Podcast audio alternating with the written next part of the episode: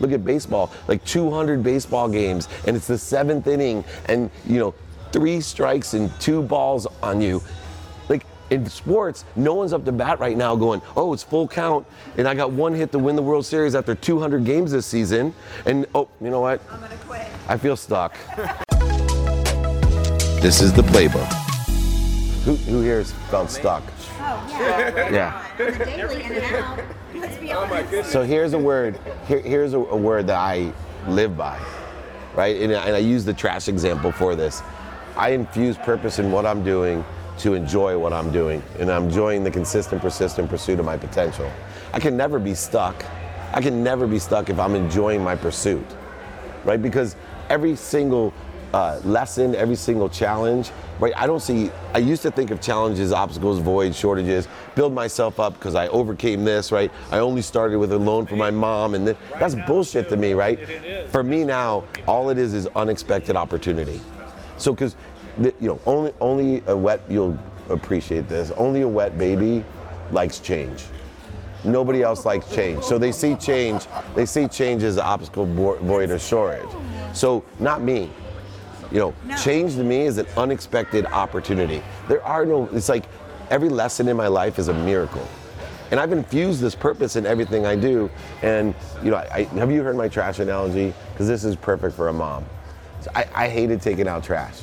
Like, and because of it, everyone asked me that because what you resist persists. My mom, six kids, I had to take it out. Fraternity, smallest football player, had to take it out.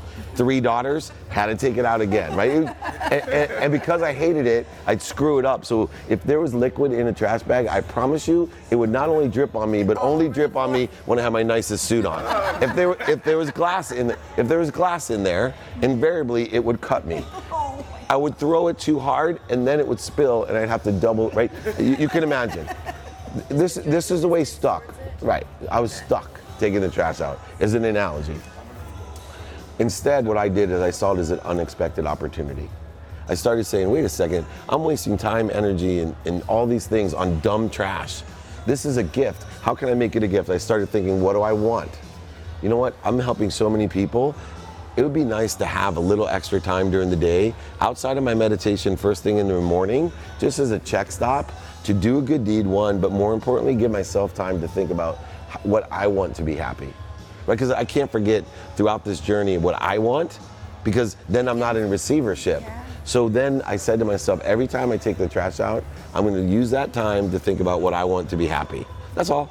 So all of a sudden, I'd see trash and I'd go for it because it was a two or three minute break. And I would, wouldn't rush it. I wouldn't be mad at it. I would never spill it. It never cuts me. And I felt good about it. The most remarkable thing, and you'll get this as a mom, both of you, is that I shifted my energy so much on trash that my 17 year old daughter, who is, you know, not the most uh, giving when it comes to helping out around the house, uh, the other day literally grabbed the trash and said, Can I take that out?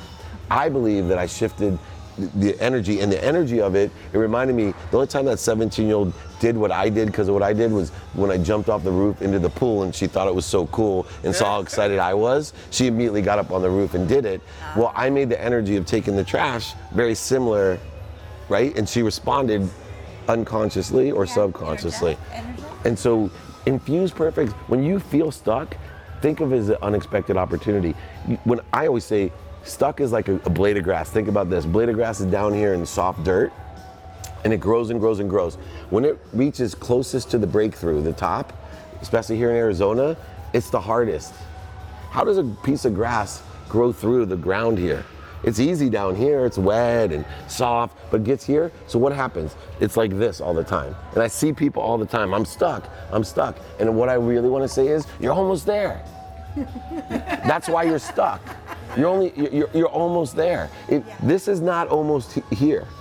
This to me this is almost there. And that's when you know i think sports help me and dave you might get this feeling as well and john right?